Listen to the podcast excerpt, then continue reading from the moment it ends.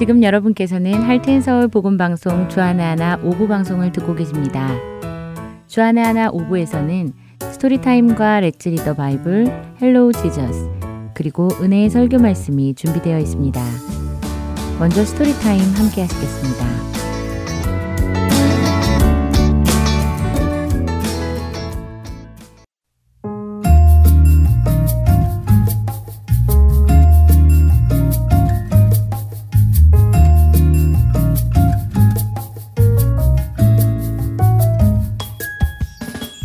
애청자 여러분 안녕하세요. 최광덕입니다.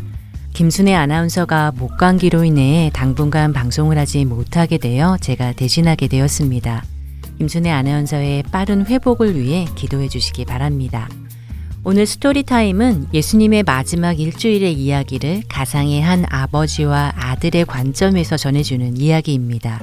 예수님의 마지막 모습을 숨어서 지켜본 아버지와 아들, 그들은 무엇을 보았을까요? 먼저 드라마의 줄거리를 전해드리겠습니다.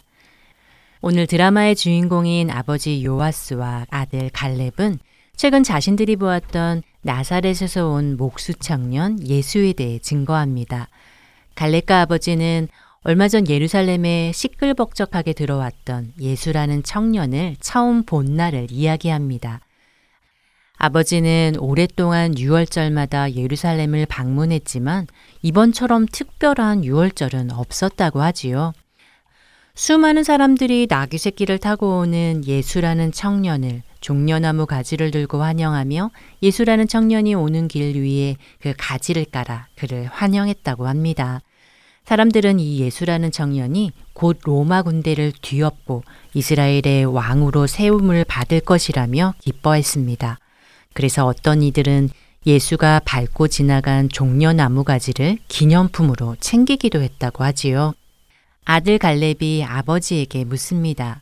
사람들이 이처럼 환영을 하는데 왜 예수님의 표정은 슬퍼 보이는지 이해할 수 없다고요. 그러자 아버지는 설명해 줍니다. 분명 예수라는 청년은 이처럼 환영하는 군중들의 대부분은 결국 자기 자신을 위해서 기뻐하는 것이지 예수님 자신을 기뻐하는 것이 아닌 것을 깨달았을 것이라고요. 갈렙은 여전히 예수라는 청년이 이해되지 않았습니다. 왜냐하면 사람들이 환호하며 예수님을 왕으로 만들 텐데 왜 기뻐하지 않는지 말입니다. 그런 갈렙에게 아버지는 조금 더 지켜보자고 하시지요. 얼마 후 갈렙은 아버지의 말씀이 맞다는 것을 알았습니다. 예수라는 청년을 환영하던 사람들은 어찌된 일인지 예수를 적대시하기 시작했고 호산나라고 부르며 자신들을 구원해달라고 했던 그들이 이제는 예수님을 죽이라고 말하기 시작했기 때문입니다. 사람들은 예수님을 재판하기 위해 몰려들었습니다. 갈렙과 아버지는 예수님에게 죄가 없음을 알기에 예수님을 변호하고 싶었지만 예수님을 죽이자고 소리치며 몰려든 사람들의 광기에 두려워 아무 말도 못하고 부끄럽게 숨죽이고 있어야 했습니다. 얼마 후 사람들은 예수님에게 사형을 선고했습니다. 골고다 언덕 바로 그곳에서 예수님은 사형을 받게 되었지요. 성읍의 각종 쓰레기와 더러운 것들을 버리는 장소였던 골고다. 그곳에서 사람들은 예수님에게 십자가형을 주기로 합니다. 갈렙과 아버지는 예수님께서 십자가에서 죽으시던 날 골고다 한 구석에 숨어 모든 것을 봅니다. 갈렙은 아버지에게 십자가형이 무엇인지 묻지요. 아버지는 십자가형이란 원래 강도와 같은 범죄자들을 처형하는 방법인데 오늘은 십자가형이 새로운 의미를 가지게 된 것 같다고 하십니다. 며칠 전까지 왕이라 불리던 분이 오늘은 범죄자로 십자가 위에 선다는 것은 있을 수 없다고 하시며 어제도 예수님이 왕이셨다면 오늘 십자가에 못 박히신 예수님도 여전히 왕이시라고 설명해 주지요. 그러자 갈렙은 아버지에게 예수님 양옆에 달려있는 사람들은 누구냐고 묻고 아버지는 그들은 강도들이라고 말씀합니다. 그때 갑자기 갈렙은 땅이 움직이는 것을 느낍니다. 갈렙의 아버지 역시 땅이 흔들리는 것을 느끼지요. 그리고 그들은 낮인데도 하늘이 어두워지는 것을 보게 됩니다. 갈렙의 아버지는 예수님이 정말 하나님의 아들이셨고 그렇기에 하나님 아버지께서 이 악한 세상을 심판할 것이라고 하십니다. 예수님께서 돌아가신 후 갈렙은 아버지에게 자신의 죄에서 구원받고 싶다고 말합니다. 아버지는 자신도 마찬가지라고 하시지요. 그러면서 아버지는 예수님이 자신들을 구원해 주실 분일 것 같다고 합니다. 그런 아버지에게 갈렙은 예수님의 제자들이 말하는 것처럼 예수님이 죽음에서 부활하신 것이라 생각하는지 묻습니다. 아버지는 갈렙에게 자신은 예수님이 거짓말을 하시지 않을 것이라고 믿는다면서 그가 말씀하신 그대로 삼 일째 되는 날 부활하신 것을 믿기에 오늘 예수님의 시신이 있는 무덤에 갈렙을 데리고 온 것이라고 하시지요. 그들이 간 무덤에는 큰 돌이 입구를 막고 있었고 로마의 병정들이 그 입구를 지키고 있었습니다. 무슨 일이 일어날지 숨어서 엿보던 갈렙과 아버지는 몰려오는 졸음에 그만 깜빡 잠이 들고 맙니다. 잠시 후 갈렙은 아버지를 급하게 깨우며 무덤의 돌이 굴러가 있고 로마 군인들이 누군가를 찾는 듯이 황급히 이리저리 뛰어다닌다고 말을 하지요. 갈렙의 아버지는 그 모습 속에서 예수님께서 약속하신 대로 부활하신 것을 알아채고는 하나님을 찬양하기 시작합니다. 갈렙의 아버지는 이것이 바로 굿뉴스, 곧 복음이라고 설명하십니다. 예수님께서 죽지 않으시고 살아나셨다는 사실 말입니다. 예수님께서는 말씀하신 대로 죽으셨고 말씀하신 대로 살아나셨습니다. 그렇기에 그분은 말씀하신 그대로 다시 오실 것이라고 하시지요. 그리고 자신들이 전해주는 이 굿뉴스를 또 다른 자들에게 전해달라고 당부하시며 오늘의 스토리 타임은 마칩니다. 찬양 함께 하신 후에 계속해서 말씀 나누겠습니다.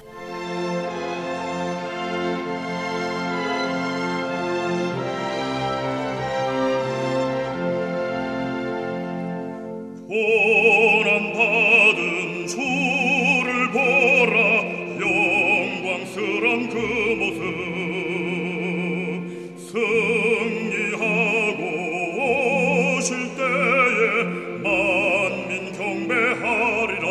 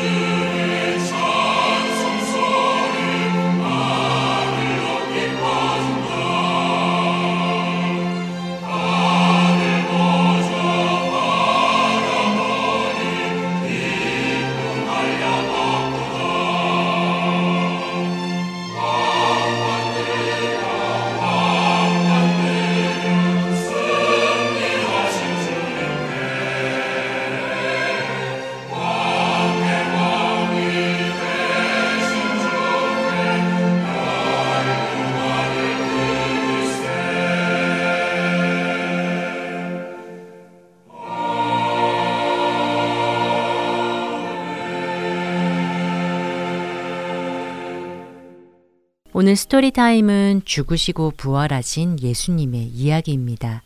특별히 자녀들과 어떤 주제에 대해 나누는 것보다 예수님의 그 마지막 장면을 자녀들과 스토리 타임 드라마를 들으시며 쭉 생각해 보시면 좋을 것 같습니다. 대신 자녀들과 한 가지 나눌 만한 것이 있다면 그것은 부활에 관한 것입니다. 부활이 왜 중요할까요? 종종 우리는 예수님께서 십자가에 죽으심으로 우리의 죄를 사해 주신 것에만 관심을 갖기도 합니다. 그러나 예수님의 사역은 십자가에서 죽으신 것으로 끝나지 않았습니다. 만일 예수님께서 그렇게 십자가에서 죽으신 것으로 끝이 났다면 사실 우리에게는 아무런 소망도 없지요. 예수님도 죽고 우리도 죽는 것이니까요. 그러나 예수님은 다시 살아나셨습니다. 잠자는 자들의 첫 열매가 되심으로 하나님께서는 우리도 죽지 않고 살아날 것을 보여주셨습니다. 오늘 우리 자녀들과 부활절을 맞아 부활하신 예수님에 대해 나누어 보세요. 왜 부활이 중요한 것인지 한번 물어보시고 나누시기 바랍니다. 부활의 의미는 우리의 영혼이 영원히 사는 것이 아니라 우리가 부활의 몸을 입고 영원히 사는 것을 의미합니다. 잡을 수 없는 영혼이 떠다니는 것이 아니라 부활하신 예수님처럼 만질 수 있고 먹을 수도 있지만 또 동시에 세상의 자연 법칙에 구애받지 않고 살아갈 수 있지요. 이것은 곧 죄를 지니고 있는 우리 육신의 죄값이 치루어졌다는 것을 의미합니다. 그렇기에 우리의 삶이 육신의 죽음으로 끝나는 것이 아니라 부활의 몸을 입고 영원히 사는 약속이 예수님의 부활 안에 담겨 있기에 예수님의 부활은 중요한 것입니다. 우리 자녀들과 함께 예수님의 고난과 십자가의 죽으심 그리고 부활하심을 나누며 우리를 구원하신 예수님을 다시 한번 기억하시는 한 주간 되기를 바랍니다. 스토리타임 마치겠습니다.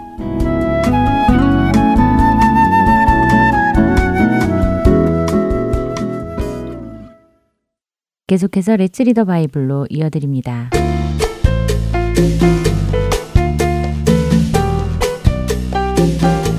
애청자 여러분 안녕하세요. 레츠 리더 바이블 진행의 박재필입니다. 지난 시간에는 예수님께서 우리에게 원하시는 모습을 이야기해 보았습니다. 결론적으로 말하면 예수님께서 하나님의 백성들에게 원하시는 것은 그들이 세상의 수준을 넘어서는 것이었지요. 세상 사람들은 죄를 행동으로 지어야만 죄를 진 것으로 인정하지만 예수님은 행동으로 옮기지 않아도 마음으로만 지어도 그것이 죄를 지은 것이라고 말씀하셨습니다. 그렇기에 세상 사람과 하나님의 사람 사이에는 정말 큰 차이가 있는 것입니다. 하나님은 우리에게 거룩하라고 하셨습니다. 거룩이라는 것은 곧 구별되었다는 말입니다. 다르다는 말이지요. 그래서 우리는 세상과 다르게 생각하고 행동하는 것을 당연하게 여겨야 하는 것입니다. 오늘 우리가 함께 읽을 마태복음 오장 삼십삼절에서 사십팔절까지에서 예수님은 우리가 세상과 어느 정도로 달라야 하는지를 더욱 정확하게 말씀해 주십니다. 어느 정도일까요? 예수님께서 요구하시는 하나님 나라의 자녀의 모습은 어떤 모습일까요? 오늘 우리가 함께 읽을 말씀 속에서 곰곰이 하나하나 생각해 보시기 바랍니다. 대신 저는 그 결론만을 말씀드리지요. 하나님께서 우리에게 원하시는 것은 이웃을 사랑하는 정도가 아니라 원수까지 사랑하는 것입니다. 그것이 어떻게 가능할까요? 이웃을 사랑하는 것도 벅찬데 어떻게 원수를 사랑할 수 있을까요? 그러나 우리는 알아야 합니다. 우리가 하나님의 원수였다는 사실을 말입니다. 우리는 하나님을 대적하는 마귀를 따라 마귀가 원하는 것을 하며 살던 사람들입니다. 그렇기에 우리는 하나님의 원수였지요.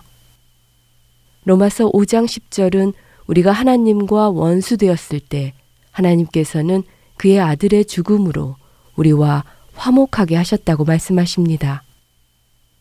하나님께서는 원수였던 우리를 용서하시고 화해하시기 위해 당신의 아들을 제물로 내어주셨다는 것입니다.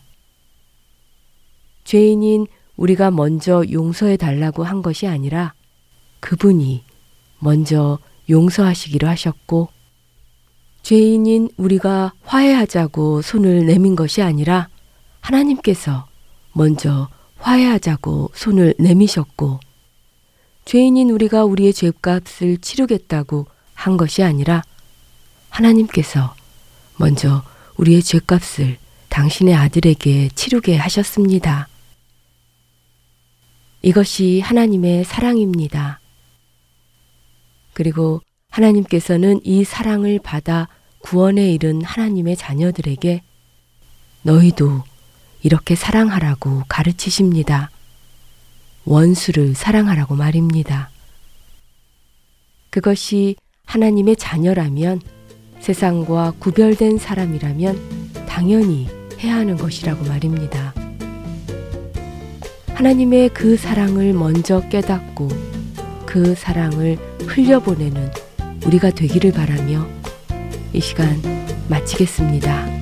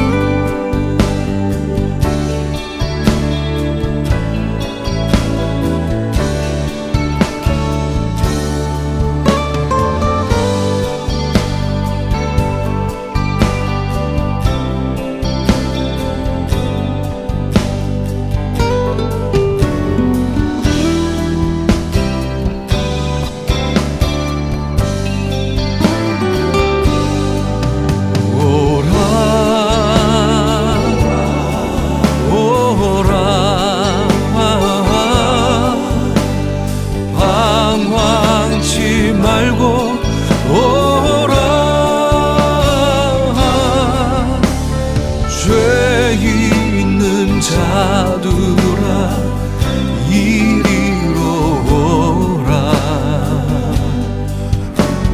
주 예수 그 앞에 오라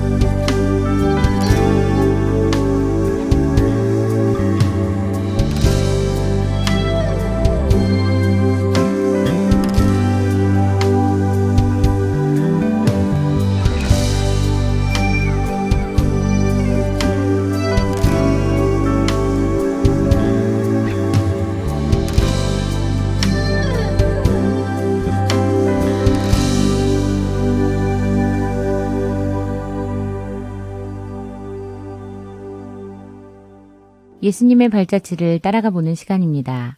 헬로우 지저스 함께 하도록 하겠습니다.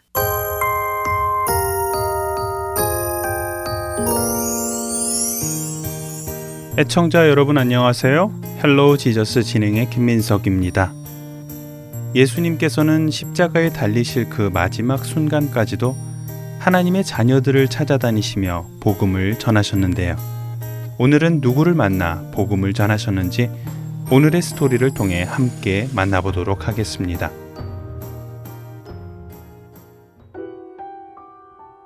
제자들에게 십자가에서의 죽음과 부활에 대해 가르치신 후 예수님께서는 예루살렘으로 길을 떠나셨습니다. 이제 예루살렘에 가시면 예수님은 곧 십자가를 지시게 되지요.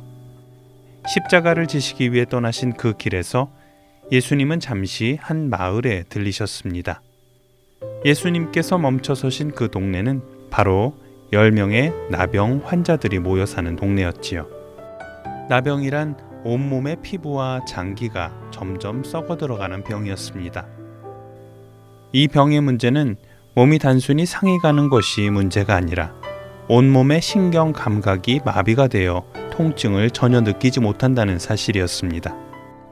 심지어 한밤에 잠을 자는 동안 쥐가 와서 손가락이나 발가락을 물어뜯어도 아무런 통증을 느끼지 못하는 병이었습니다. 이스라엘 사람 중 나병에 걸린 사람은 건강한 사람들로부터 떨어져 살아야 했습니다. 건강한 사람들 가까이 갔다가는 그 자리에서 돌에 맞아 죽는 것이 당시의 법이었습니다.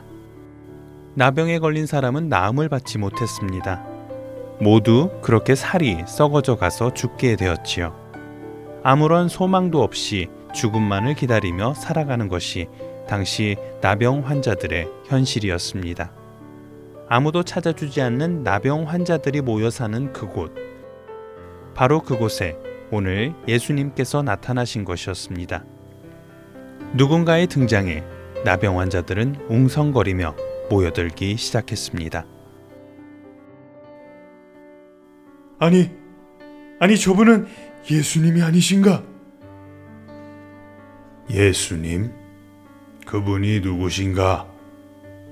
누구길래 그렇게 반가워하는 건가? 아, 내가 이곳으로 오기 직전에 저분에 대한 소문을 들었습니다. 저분은 못 고치는 병이 없다고 들었습니다.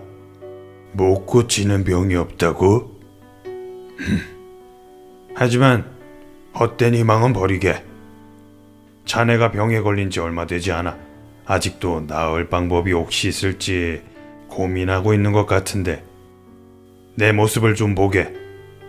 자네 눈에는 이 썩어 없어진 손과 발을 고칠 방법이 있다고 생각하나? 이 병에는 아무런 치료법이 없네. 그 누구도 아무도 치료할 수 없단 말이지. 그저 이렇게 산채로 죽어가다 죽는 것일세. 에이씨, 차라리 빨리 죽고 싶구만. 이렇게 괴물 같은 모습을 한 채 살아가느니. 그, 그렇지만 예수님은 하나님의 아들이라고 들었습니다. 메시아라고 들어보셨습니까? 불가능한 것이 없으신 분이시라고 들었습니다. 여러분! 우리 같이 예수님께 도와달라고 부탁드려 봅시다. 예수님께서 왜 괜히 이곳까지 오셨겠습니까? 우리들을 살리시기 위해 오신 것이 분명합니다. 한번 그분을 믿고 부탁해 보자고요. 어? 예수? 아, 그 그래. 나도 들었던 것 같아. 기적을 행하는 하나님의 아들 말이지. 그분이 오셨다고? 어어 어, 어디야? 나병 환자들의 마음이 움직이기 시작했습니다. 아무도 찾아오지 않는 곳에 친히 찾아오신 예수님. 그 예수님이라면 자신들을 도우실 수 있을 것이라는 믿음이 생겼습니다. 그래서 그들은 예수님이 걷고 계시는 길가 쪽으로 달려나오며 소리치기 시작했습니다. 예수님! 제발 우리를 불쌍히 여겨주시옵소서. 우리 병을 좀 고쳐주시옵소서. 이 병에 걸린 이후로는 살던 동네에서 완전히 쫓겨나 가족들을 못 본 지 벌써 몇 년째입니다. 제발 제발 이 병으로부터 저희들을 좀 고쳐주십시오. 그들의 간절한 외침을 가만히 들으시던 예수님께서는 갑자기 그들을 향해 이렇게 말씀하셨습니다. 가서 제사장들에게 너희 몸을 보이거라. 아, 아니, 갑자기 제사장에게 가서 우리의 몸을 보이라니 무슨 말씀이신 거지? 이 흉측한 모습으로 제사장에게 가라니 부정하다고 돌을 던질 텐데. 분명 목적이 있으셔서 하신 말씀이실 것입니다. 아무런 의미 없는 말을 내뱉는 분이 아니시라고 들었습니다. 어서 예수님의 말씀대로 따르도록 합시다. 이 당시 나병 환자들은 병이 나으면 제사장에게 찾아가 몸이 다시 깨끗해졌음을 판정받도록 되어 있었습니다. 병이 나았음을 인정받으면 다시 원래 살던 마을로 돌아갈 수 있었지요. 그러나 이제까지 제사장에게 몸을 보인 나병 환자들은 아무도 없었습니다. 단 한 명의 나병 환자도 회복된 적이 없었기 때문입니다. 그래서 예수님의 말씀에 그곳에 있던 나병 환자들은 모두 의아해했지만 예수님에 대한 확실한 믿음이 있었던 한 명의 환자가 그 말씀을 듣고 의지하며 제사장에게로 향해 뛰기 시작했습니다. 그러자 나머지 나병 환자들도 뒤따라 제사장이 있는 곳으로 서둘러 가기 시작했습니다. 그런데 바로 그때 환자들은 자신의 몸에서 이상한 변화가 일어나고 있음을 느꼈습니다. 어? 어라? 내, 내, 내, 내 몸이, 내 손이 깨끗해졌네? 아니! 자, 자네 얼굴도 깨끗해졌네. 어, 우와, 내 내 몸도 좀 보게. 내 몸도 깨끗해졌네. 이럴 수가, 이럴 수가. 어, 어. 어서 제사장에게 가서 우리의 병이 모두 나았다고 확인을 받도록 하세. 이제 드디어, 드디어 가족을 볼 수 있는 건가? 나병 환자들은 깨끗이 나은 자신의 몸을 보며 뛸 듯이 기뻐했습니다. 그리고 고향으로 돌아갈 생각에 너나 할 것 없이 서로 제사장에게 자신의 몸을 보이러 뛰어갔습니다. 이렇게 뛰어가던 열 명의 사람들 중 예수님을 가장 먼저 알아보던 사람이 갑자기 걸음을 멈춰서고 뒤를 돌아보았습니다. 그 사람은 유대인이 아니었습니다. 그는 사마리아인이었지요. 맞다. 예수님. 너무 기뻐서 내 정신도 못 차리고 예수님께 인사도 못 드리고 갈 뻔했구나. 남자는 걸음을 되돌려 다시 예수님께로 뛰어가기 시작했습니다. 그리고는 그 발 아래 엎드려 큰 소리로 말했습니다. 예수님, 감사합니다. 정말 감사합니다. 소문으로 듣던 대로 예수님은 정말 하나님의 아들이십니다. 이 모든 은혜가 하나님 덕분입니다. 감사합니다, 주님. 열 사람 모두 깨끗함을 받지 않았느냐? 나머지 아홉 명은 어디로 간 것이냐? 정녕 이 이방인 외에는 하나님께 영광을 돌리러 돌아온 자가 없느냐? 그만 일어나거라. 내 믿음이 너를 구원하였느니라.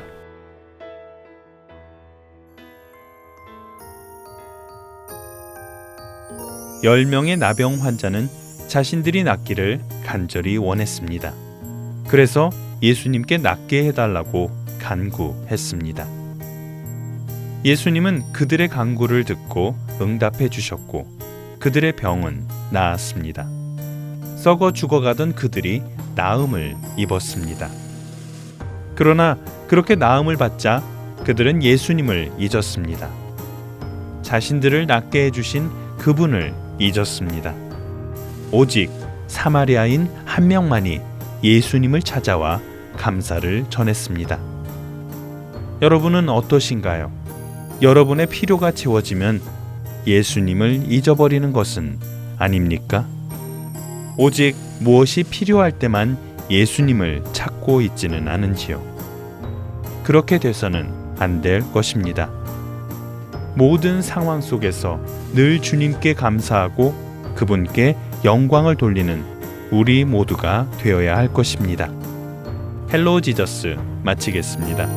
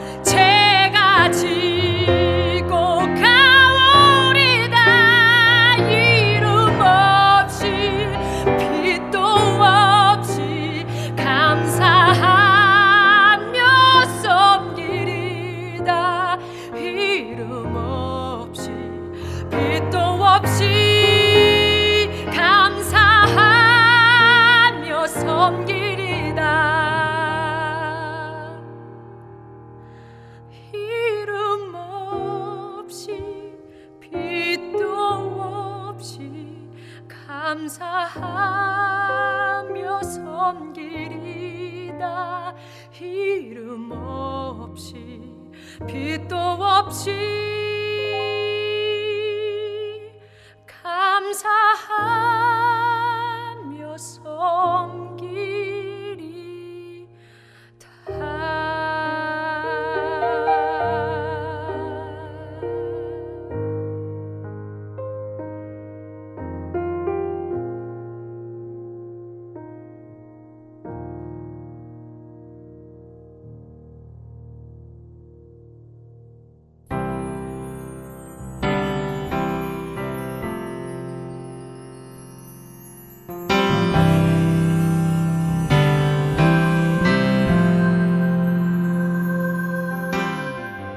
모든 기도와 간구를 하되 항상 성령 안에서 기도하고 이를 위하여 깨어 구하기를 항상 힘쓰며 여러 성도를 위하여 구하라.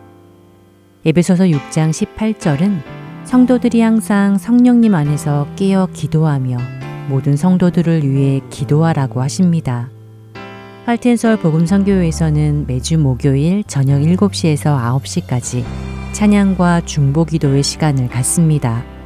그리스도 안의 성도들은 물론 지역과 사회, 나라와 민족, 더 나아가 열방을 품고 기도하는 이 시간에 여러분을 초대합니다. 매주 목요일 저녁 일곱 시 함께 기도하실 여러분들의 참여를 기다립니다. 자세한 문의는 전화번호 육공이 팔육육 팔구구구로 해주시기 바랍니다.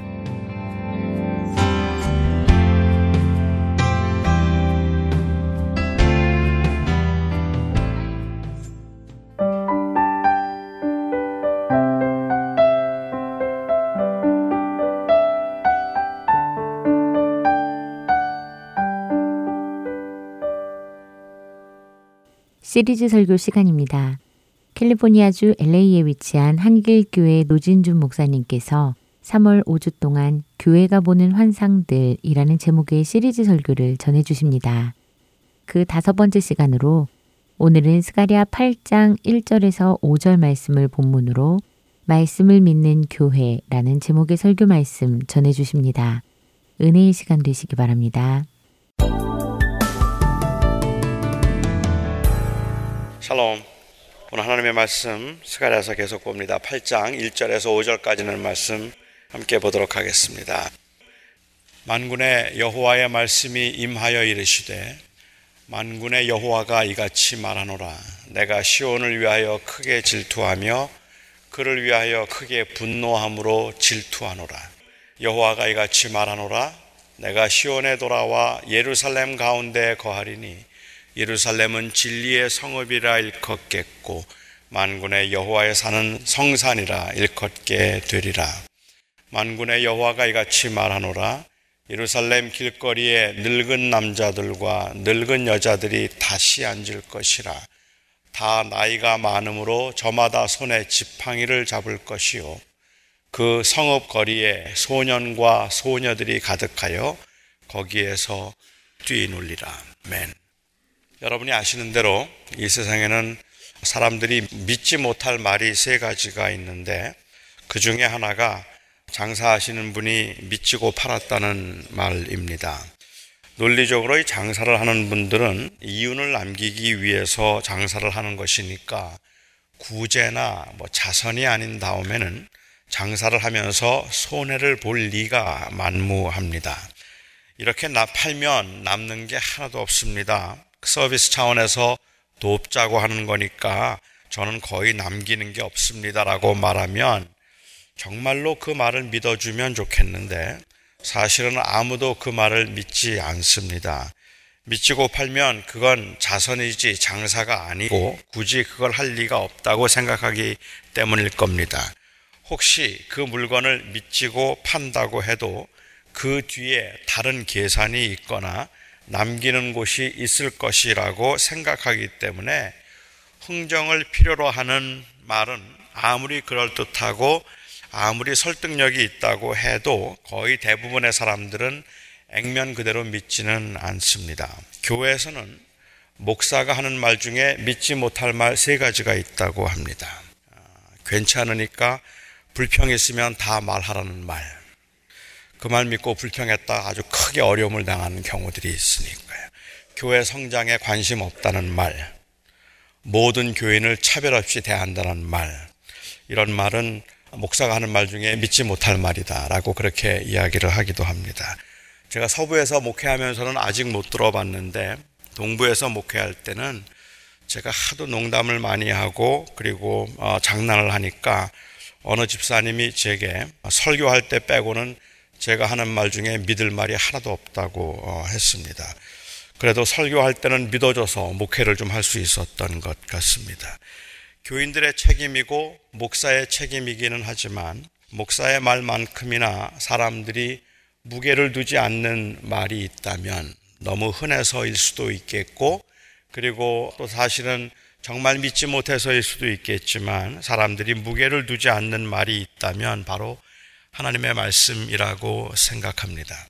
하나님의 말씀에 관해서 수없이 말하지만 정말 무수히 이야기하지만 그럼에도 불구하고 정말 하나님의 말씀을 진지하게 생각하는가 우리가 보면 하나님의 말씀을 아마 어쩌면 너무 흔해서라도 그렇게 진지하게 생각하지는 않는 것 같고 하나님을 믿는 사람들도 하나님의 말씀은 믿지 않는 것 같습니다. 물론 사람들이 하나님의 말씀을 믿지 않는 이유가 하나님의 말씀에 사기성이 있어서 우리를 속이려고 한다든지 아니면 우리에게 피해를 준다고 생각하기 때문에 하나님의 말씀을 믿지 않는 건 아니겠습니다만은 대체로는 하나님의 약속이 공수표이거나 아니면 신빙성이 별로 없다는 그렇게 큰 힘은 되지 않는다는 생각을 은연중에 하고 있다고 생각하고 사실은 세상에 사는 사람 중에 누구도 하나님의 말씀대로 사는 사람은 없다고 생각하기 때문에 하나님의 말씀대로 살지 않으면서도 나름 또 위로를 받고 있는 것 같기도 합니다. 우리는 종종 새로운 소식이나 아니면 특이한 사건에 관해서 이야기를 들으면 그 소문과 이야기를 들으면서 제일 먼저 하는 질문은 누가 했는가 하는 것을 묻는 질문일 겁니다.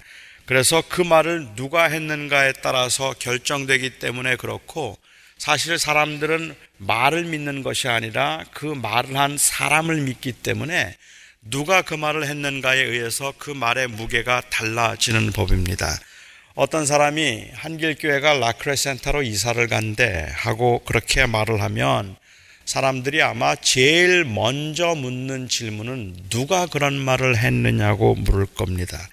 믿을 만한 사람, 그리고 신빙성이 있는 사람, 영향력이 있는 사람이 그런 말을 했다면 그 말을 믿기 때문에 언제 가느냐, 왜 가느냐, 뭐 이야기를 진전시킬 수 있지만 전혀 관계가 없는 사람이 한 이야기라면 믿지 않으려고 하고 더 이상 대화를 진전시키는 것 자체가 시간 낭비라고 사람들은 생각할 것입니다. 주님께서 무엇을 먹을까, 무엇을 마실까 염려하지 말라고 하셨습니다. 하나님은 우리의 모든 필요한 것들을 채우시고 우리를 환난 가운데서 지켜주실 것입니다 라고 말하면 신실한 교인들, 교회 생활을 오래 한 교인들은 대체로 감사합니다 목사님 하고 말을 하는데 정말 그렇게 믿는 것 같지는 않습니다. 처음 교회에 다니기 시작한 분이 실직을 해서 제가 신방을 간 적이 있습니다. 신방을 가서 제가 그분을 위로하면서 너무 걱정하지 마십시오. 제가 기도하겠습니다. 하나님이 꼭 도와주실 겁니다. 그랬더니 그분이 빈말이라도 고맙습니다 그러더라고요. 그런데 어느 때는 차라리 그 말이 더 진심인 것 같다는 말입니다. 그러니 하나님께 기도하세요라는 이 조언이 듣기 좋은 인사말 정도 외에는 그리스도인들의 삶에서 아무런 힘도 없다고 생각될 때가 참 많기 때문에 그렇습니다. 교회는 하나님이 반드시 말씀대로 행하신다는 확신을 사람들에게 말해주기보다는 왜 하나님께서 말씀대로 행하지 않으시는가를 변호하는데 사실은 더 많은 시간과 에너지를 쓰고 있습니다. 그래서 우리는 하나님께서 우리의 모든 기도를 들어주신다고 그렇게 이야기를 하고 기도합시라는 말보다는 오히려 그렇지만 정욕으로 구하면 안 들어주십니다. 아무리 그래도 우리에게 유익하지 않은 것은 하나님께서 들어주시지 않습니다. 이 모든 말들이 들어주시는 경우보다는 안 들어주시는 경우가 더 많다는 사실을 반영해 주는 것 같기도 하고 하나님을 믿으면서도 동시에 하나님의 말씀을 믿을 수 없는 우리의 그 아이러니컬하게도 우리의 변명을 말하고 있는 것처럼 들릴 때가 있다는 말이죠. 나를 섬기면 복을 받을 것이요 나를 떠나면 저주를 받으리라고 말씀하셨지만, 그래서 주님의 약속을 믿고 죽도록 충성하는 것처럼 보이는데도 오히려 형편없이 어렵게 사는 사람들이 주변에 허다하고, 이 세상에 하나님의 말씀대로 살기보다는 자기 뜻대로 자기 원하는 대로 사는 것 같은데도 오히려 잘 나가는 것 같고 성공하는 것 같은 사람들을 보면 하나님의 말씀에 대한, 하나님을 믿고 의지하는 사람들의 변명이 결국은 불가피해지는 것 같다는 거죠. 성공과 행복은 이 행복의 개념에 문제가 있는 겁니다. 그렇게 잘 나간다고 성공한 건 아닙니다. 하나님을 떠났다면 그게 곧 심판인 겁니다. 아마 죽기 전에 아니면은 그 자손 때라도 하나님은 값을 치르게 하실 것입니다. 이런 대화들, 이런 이야기들이 교회 안에서는 훨씬 더 많은 부분을 차지하고 있습니다. 오해 마시기 바랍니다. 저는 이와 같은 변명들이나 아니면 이런 설명들이 다 구차하거나 잘못된 것이라는 말씀을 드리고 있는 게 아닙니다. 다만 사람들의 신앙적인 기대와 실제로 벌어지는 일들 사이에 엄청난 차이가 있는 것 같아서 여호와의 말씀을 액면 그대로 믿고 행동하려고 하는 사람들이 많지 않다는 말씀을 드리는 것이고, 하나님께서 직접 말씀하셨다는 말이 신앙인들의 삶 가운데에도 그렇게 별로 큰 비중을 차지하지 못하고 있다는 말씀을 드리고 있는 겁니다. 사람들이 물론 잘못 구할 때가 있습니다. 하나님의 말씀의 의미를 오해하고 그래서 변질시킨 경우들도 많이 있습니다. 저는 그것들은 다 지적해야 되고 고쳐야 된다고 생각하고, 그래서 우리가 하나님을 바로 이해해야 된다고 생각을 하는데, 우리는 그렇게 해야 된다고 생각하지만 그 문제와 별개로 제가 오늘 강조하고 싶은 것은 이는 여호와 하나님의 말씀이니라라는 이 말에 별로 큰 무게를 두고 있지 않은, 아니 진지하고 심각하게 그 음성을 들으려고 하지 않는 현대인들의 신앙 상태에도 문제가 있다는 말씀을 드리고 싶은 겁니다. 포로 생활을 마치고 돌아온 이스라엘 백성들, 특히 포로 생활을 마치고 예루살렘으로 돌아온 대부분의 사람들이 이 세 아니면 삼 세였을 겁니다. 대부분의 칠십 년 동안의 외국 생활을 마치고 돌아왔던 그들이 이제 그 일 세들이 말로 다할 수 없는 수모와 그리고 어려움을 겪으면서 이국 땅에 어떻게 정착하는가를 보았던 그 이 세와 삼 세들이 부모들이 꿈에도 그리며 그들의 삶의 전부였다고 말하는 하나님이 계시는 곳 예루살렘에 돌아와서 폐허가 된 성 앞에 섰을 때 그들은 어떤 심정이었을까 한번 생각해 보십시오. 이스라엘의 하나님은 바벨론의 하나님만 못하다는 생각도 아마 들었을 겁니다. 그들은 아직까지 하나님의 말씀과 그 조상이 섬겼던 그 하나님의 은혜가 어떤 것인가를 경험하지 아니하고, 오히려 바벨론에 태어나서 바벨론의 어릴 적에 끌려가서 온갖 고생과 수모를 겪으며 살다가 부모들을 믿고 지금 예루살렘으로 돌아온 사람들입니다. 그들은 그 폐허가 된 예루살렘 성에서, 그리고 예루살렘 성전을 새로 짓고자 하는데 끊임없는 반대와 핍박과 어려움을 겪으면서 이것이 우리의 부모가 믿었던 신앙인가, 하나님인가, 이런 하나님을 우리 부모는 지금도 믿고 그 칠십 년 동안 살았던 것을 버려서 여기에 고향이라고 온 것인가 하는 그러한 의문과 회의가 그들에게는 가득했을지도 모른다는 말이죠. 아니 그랬을 겁니다. 그들에게는 여호와께서 말씀하셨다, 모세의 하나님, 아브라함의 하나님이 말씀하셨다는 말이 그냥 마음에 크게 와닿지 않았을 겁니다. 스가랴가 상관하던 당시 이스라엘 백성들은 하나님의 약속이 성취되는 것을 아직은 경험한 적이 없는 사람들입니다. 예루살렘으로 돌아왔다는 것 자체가 유일한 약속의 성취처럼 보이는 일인데, 그것도 현실의 어려움 때문에 끊임없는 회의를 갖게 만든다는 말입니다. 우리 부모의 하나님께서 우리 부모와 함께 하시고 그리고 이 예루살렘의 하나님이셨다고 했는데, 그 하나님이 계시는 예루살렘으로 돌아왔는데, 그리고 하나님의 일을 하겠다고 성전을 새로 다시 증축하고 있는데 왜 이렇게 어려움과 환난과 고난이 계속되어야 되는지 이해할 수 없었을 것입니다. 아니, 굉장히 많이 혼란스러웠을 거라고 생각합니다. 그런 그들에게 여호와께서 찾아오셔서 스가랴 선지자를 통해서 환상을 보여주시고 말씀을 하시고 그리고 또한 그들에게 주의 음성을 들려주시는데, 이 스가랴서에서만 나 만군의 여호와, 나 여호와가 말하노라, 나 여호와가 말하노라, 이 말이 자그마치 쉬운 두 번 기록되어 있습니다. 말끝마다 나 만군의 여호와가 말이라, 말을 시작할 때마다 나 만군의 여호와가 말하노라. 오늘 저희가 읽었던 그 짧은 다섯 절의 그 구절에서도 네 번이나 같은 말씀을 하시기를 나 만군의 여호와가 말하노라라고 말씀하십니다. 저는 왜 하나님께서 이스라엘 백성들을 향해서 말씀하시면서 나 만군의 여호와가 말하노라는 말씀을 그렇게 많이 하셨을까 생각해 보았습니다. 원래 말이란 것은 자주 반복하면 그 무게를 잃어버리는 법인데, 그래서 무게를 싣고 아주 근엄하게 준엄하게 여호와 하나님의 계획을 선포하시면 두 번도 말고 그냥 한 번만 하시면 되지 않을까라는 생각을 했다는 말입니다. 하나님의 말씀이 그렇게 확실하고 분명한 것이라면 하나님의 성품상 하나님의 신실하시고 하나님의 변함없는 그 성품과 그 약속은 반드시 이루시는 하나님의 성품과 또한 그 하나님의 전능하심과 전지하신 하나님의 모든 속성들을 생각해 볼 때에 여호와 하나님께서 오늘 이 말씀을 하시면서 나 만군의 여호와가 말하노라는 말 한마디면 저는 그게 여호와의 속성에 맞다고 생각해요. 적어도 하나님은 몇 번을 이야기하셔야 할 이유가 없기 때문에 그렇습니다.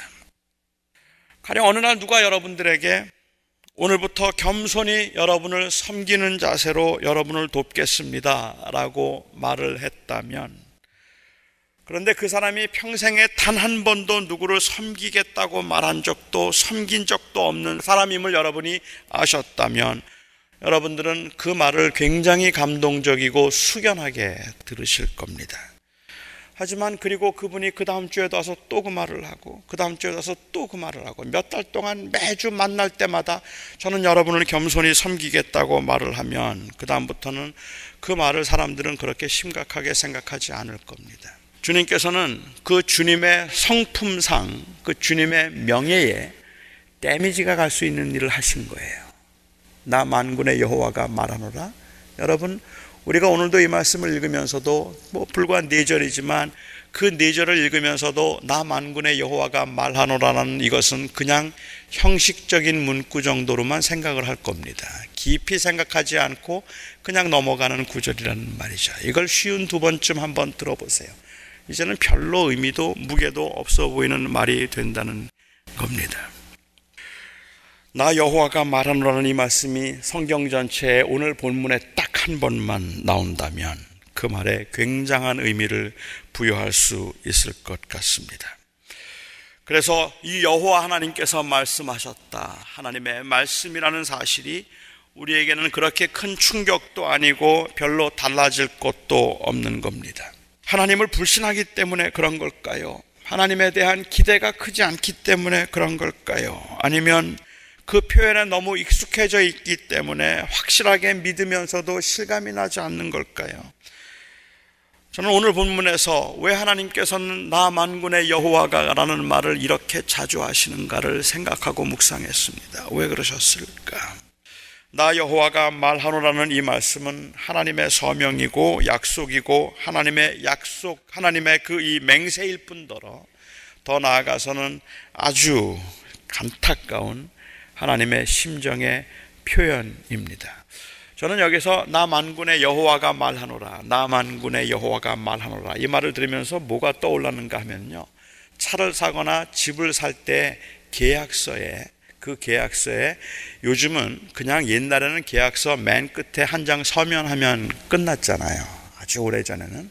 그런데 요즘은 계약을 할 때 뭐 사소한 걸 사더라도 전부 다 읽고 난 다음에 한 번 서명해서 끝나는 일이 없더라고요.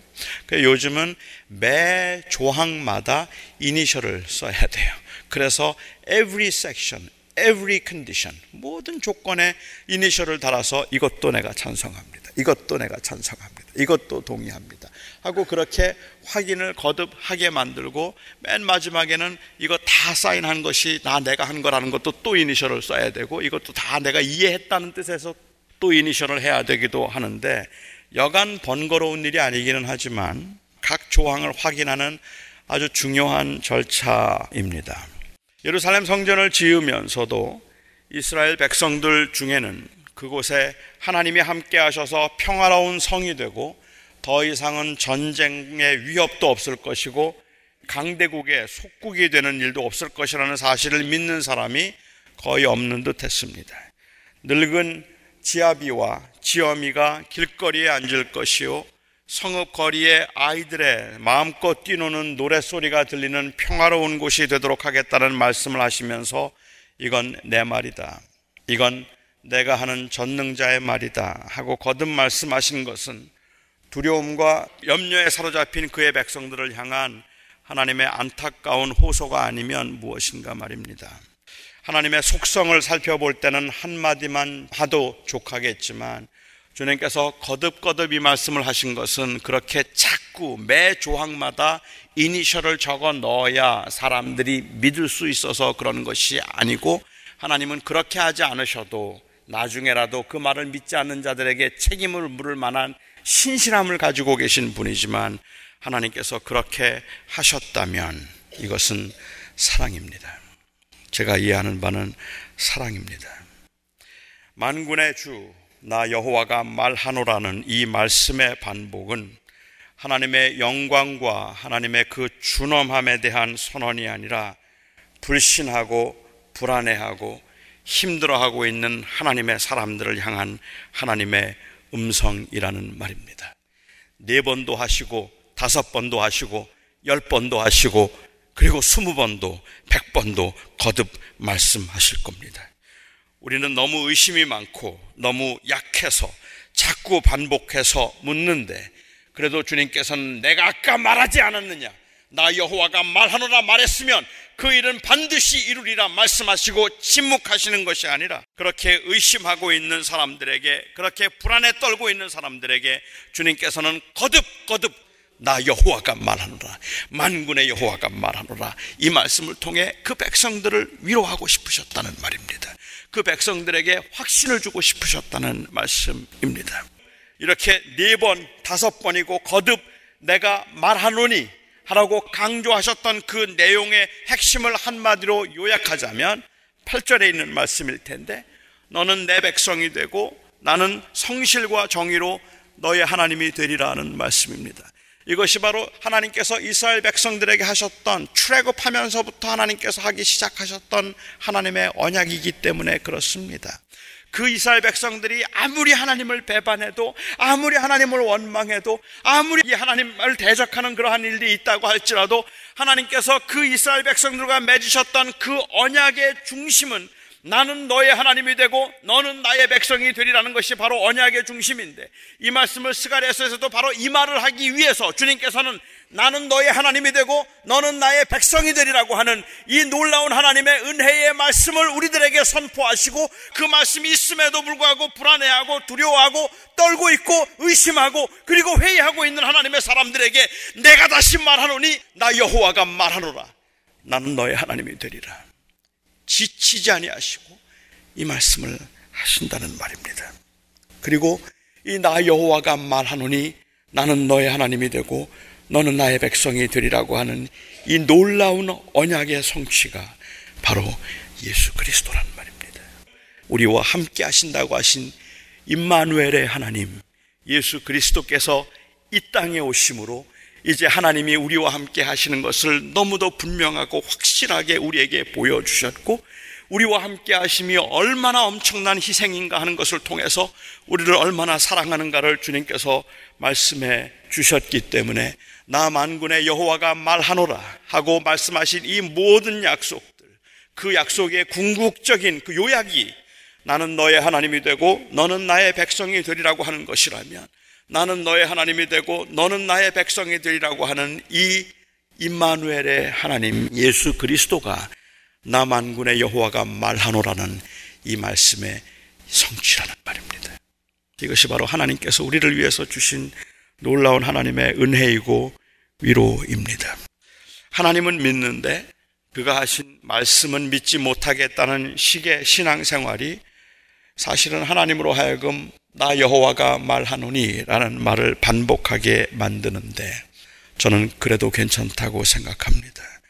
주님은 말씀하시고 또 말씀하시고 또 말씀하실 겁니다. 아까 말했는데 왜 그걸 못 믿느냐고 말씀하지 않으시고 나 여호와가 말하노라 또 말씀하실 겁니다. 하나님이 정말로 나를 사랑하십니까? 라고 물으면 나 여호와가 말하노라는 이 말씀이 이제는 예수 그리스도의 성육신을 통하여서 우리에게 거듭거듭 확인될 것입니다. 에이 그거 여호와가 말씀하시는 그 나 여호와가 말한다고 하는 말, 하나님이 우리와 함께 하신다는 말, 그래서 그 아들이 이 땅에 오셨다는 그 말은 잔소리도 아니고 공수표도 아니고 한 귀로 들어서 흘러내버릴 이야기도 아니라고 생각합니다. 하나님과 변론을 해도 좋고 의문을 가져도 좋습니다. 그게 정말로 나를 위해서 하시는 말씀일까? 도대체 그 말의 뜻이 무엇일까? 질문을 해도 좋습니다. 그게 정말로 주님께서 내게 하시는 말씀이라면 하는 그 자세로 하나님의 말씀을 심각하게 생각하고 진지하게 받아들이는 그 마음이 사실은 더 필요할 것 같다는 생각이 듭니다.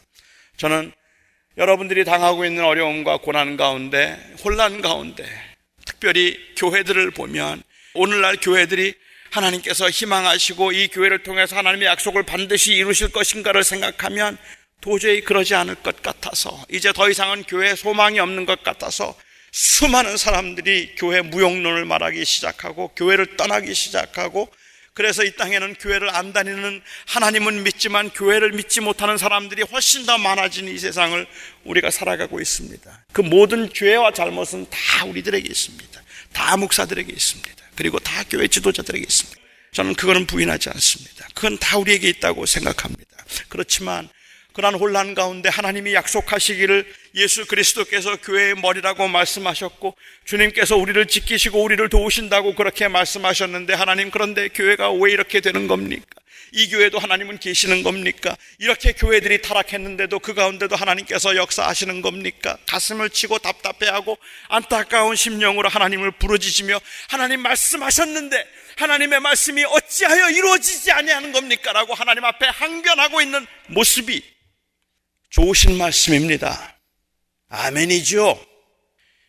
대답을 하면서 그 말씀에 아무런 비중도 두지 않는 이 무관심한 태도보다 저는 훨씬 더 낫다고 생각합니다. 주님께서는 오히려 그럴 때 그렇게 답답해하며 절규하는 하나님의 사람들에게 그건 내 말이야, 정말 내 말이야, 나 만군의 여호와가 말하노라, I mean it, 내가 말하노라, 주님께서는 쉬운 두 번이나 그렇게 말씀하셨습니다. 한 번만 말씀하셔도 되는 하나님이 저희들의 약함과 흔들림과 의심을 불쌍히 여기셔서 또 말씀하시고 또 말씀하셨기 때문에 저는 이 말씀에서 오히려 위로를 받는다는 말입니다. 사랑하는 성도 여러분, 주님께서 내가 너를 지켜주리라, 내가 너의 하나님이 되리라 여러분들에게 말씀하셨습니다. 하지만 여러분들의 현실에는 두려움이 있습니다. 그리고 불확실함이 있습니다. 너무 겁이 나고 그리고 너무 화가 납니다. 그럴 때 여러분 오늘 하나님 앞에 기도하며 주님 다시 말씀해 주세요 라고 물으실 수 있기를 바랍니다. 다시 말씀해 주세요. 정말 그럴 겁니까? 정말 되겠습니까? 주님 정말 되겠습니까? 그리고 여호와께서 나 만군의 여호와가 말하노라, 그 성읍에 늙은 지아비와 늙은 지어미가 평화롭게 앉아있을 것이라. 주님 그렇지만 여기에 반대하는 사람들을 보세요. 주님 그렇지만 저게 저렇게 우리를 죽이겠다고 달려드는 저 적군들을 보세요. 주님 이렇게 가난하고 이렇게 배가 고프고 이렇게 먹을 것이 없는데 이게 되겠습니까? 주님께서 말씀하십니다. 나 만군의 여호와가 또 말하노라. 그 성읍에 아이들이 평화롭게 뛰어놀리라. 주님, 그런데 왜 이렇게 아픈 겁니까? 그런데 왜 이렇게 힘든 겁니까? 왜 내 기도는 한 번도 들어주지 아니하시는 겁니까?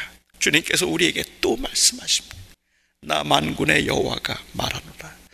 나는 네 하나님이 되며 너는 내 백성이 되리라. 이게 주님의 약속입니다. 그리고 그 약속은 예수 그리스도를 통해서 우리에게 가장 확실한 증거로 우리에게 남아 있습니다. 사랑하는 성도 여러분, 하나님의 사람들이 이 땅에 살면서 힘들 때, 어려울 때, 그리고 상황이 좋지 않아서 불안할 때 하나님 앞에 부르짖어 계속 주 앞에 나올 수 있기를 바랍니다. 그리고 오늘도 여러분들이 하나님 앞에, 하나님 너무 힘들고 너무 아픕니다, 그 고백을 주님 앞에 하시고 여러분들이 오늘 기도 중에 주의 음성을 들을 수 있으면, 나 만군의 여호와가 말하노라, 그 음성을 붙들 수 있으면, 그러면 우리는 사는 겁니다. 그것만이 우리에게 힘입니다.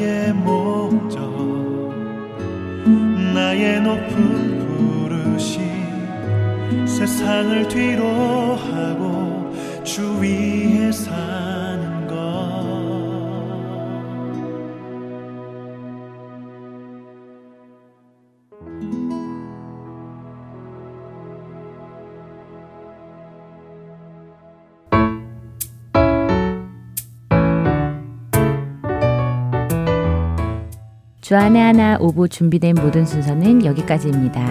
애청해주신 여러분들께 감사드리고요. 다음 시간에 다시 찾아뵙겠습니다. 안녕히 계세요.